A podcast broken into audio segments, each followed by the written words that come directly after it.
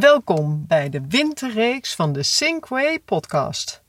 Het zijn verhalen om van te genieten, inspiratie uit te halen of misschien wel iets van te leren en wellicht om door te vertellen.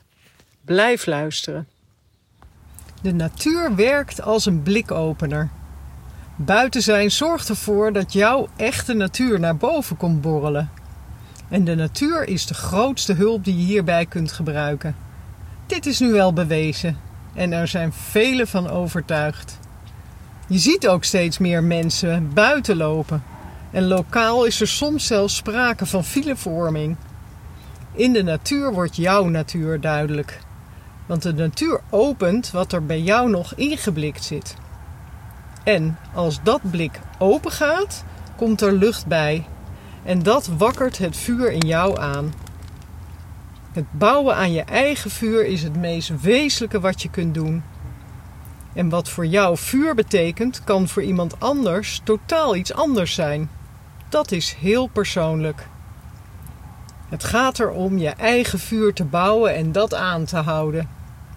Vandaag een belangrijk verhaal hierover. Het gaat over vuur, maar dan in letterlijke zin. En het is echt gebeurd. Luister maar. Ik deed dat zelf tijdens een survival opleiding in Amerika. Daar kon je leren over hoe je kunt overleven in de natuur. Het was in de binnenlanden van Amerika, in een woud vol met dennenbomen. Het was bloedheet en het rook er daarom heerlijk. In die setting was het natuurlijk niet nodig om vuur te maken. Maar de bedoeling van de opleiding was dat je kon overleven in de natuur in elke weersgesteldheid. En daar is vuur maken uiteraard een cruciaal en essentieel onderdeel van. Het gaat hier over letterlijk vuur maken. En ik kan je uit eigen ervaring vertellen dat dit een enorme impact heeft om dat een keer gedaan te hebben. Maar voordat ik die techniek onder de knie had, kostte me dat heel veel energie, frustratie en tijd. Echt vergelijkbaar met gewoon leven, zal ik maar zeggen.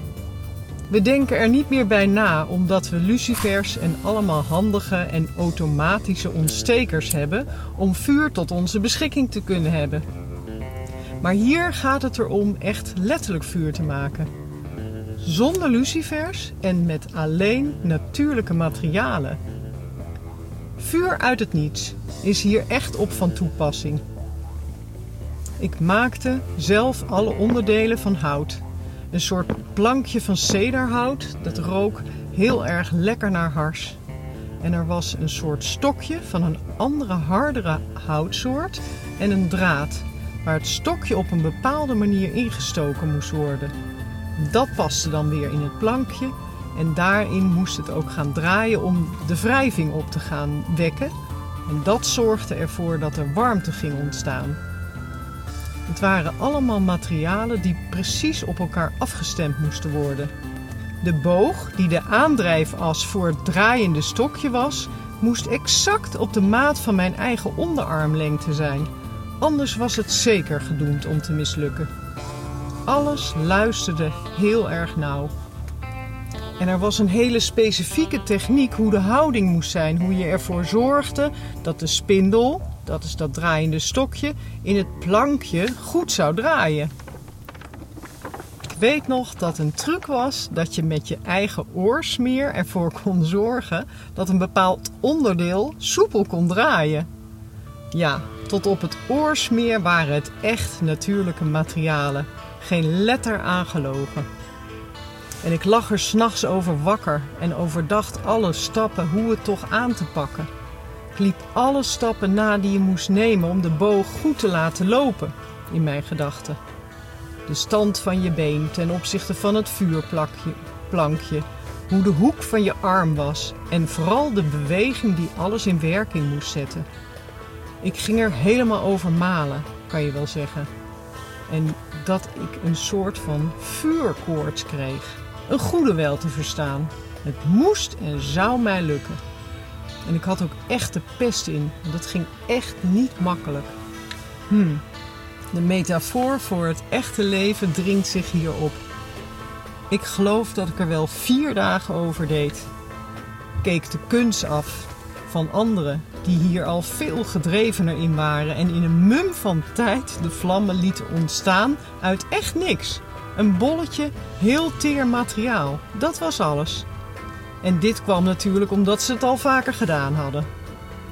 Uiteindelijk, na veel bloed, veel zweet en ja ook tranen, is het me gelukt.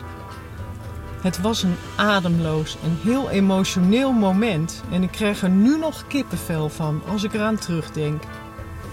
Dat moment is echt vergelijkbaar met andere grote momenten in mijn leven, zoals trouwen en kinderen krijgen. En ik zal nooit meer vergeten hoe ik me voelde toen het tere aanmaakmateriaal vlam vatte. Door dit gedaan te hebben kwam ik tot besef van relativiteit van veel.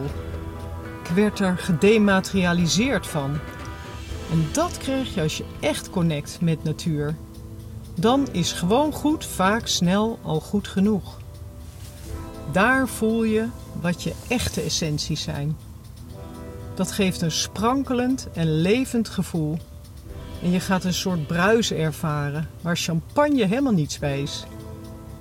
Ben ook dankbaarder geworden, gewoon voor het leven zelf, wat daar ook in gebeurt. Leven gaat over het bouwen van je eigen vuur. Dat eigen vuur geeft je de mogelijkheid om jezelf te verwarmen, jezelf te inspireren en te zorgen dat je een gloedvol bestaan hebt. Als echt leven je lief is, dan bouw je dagelijks aan je eigen vuurtje. En daar hoef je echt niet per se voor te survivalen. Dat kan je vanaf nu elke dag gaan doen. Dit was het weer voor vandaag. Ik maakte met veel plezier deze aflevering en wens dat je er iets mee kan. Je weet, ik ben te vinden op social media onder de Sync podcast. Vergeet je vooral ook niet te abonneren. Dan hoef je er niet één te missen. Klik hiervoor op de knop volgen onder de afbeelding van deze podcast. Daar vind je ook het e-mailadres. Natuurlijk kan je zo ook een persoonlijke afspraak maken. Of als je vragen hebt. Ik hoor je graag, je bent altijd welkom. Leuk dat je luisterde. En ben je er de volgende keer weer bij? Zou ik top vinden.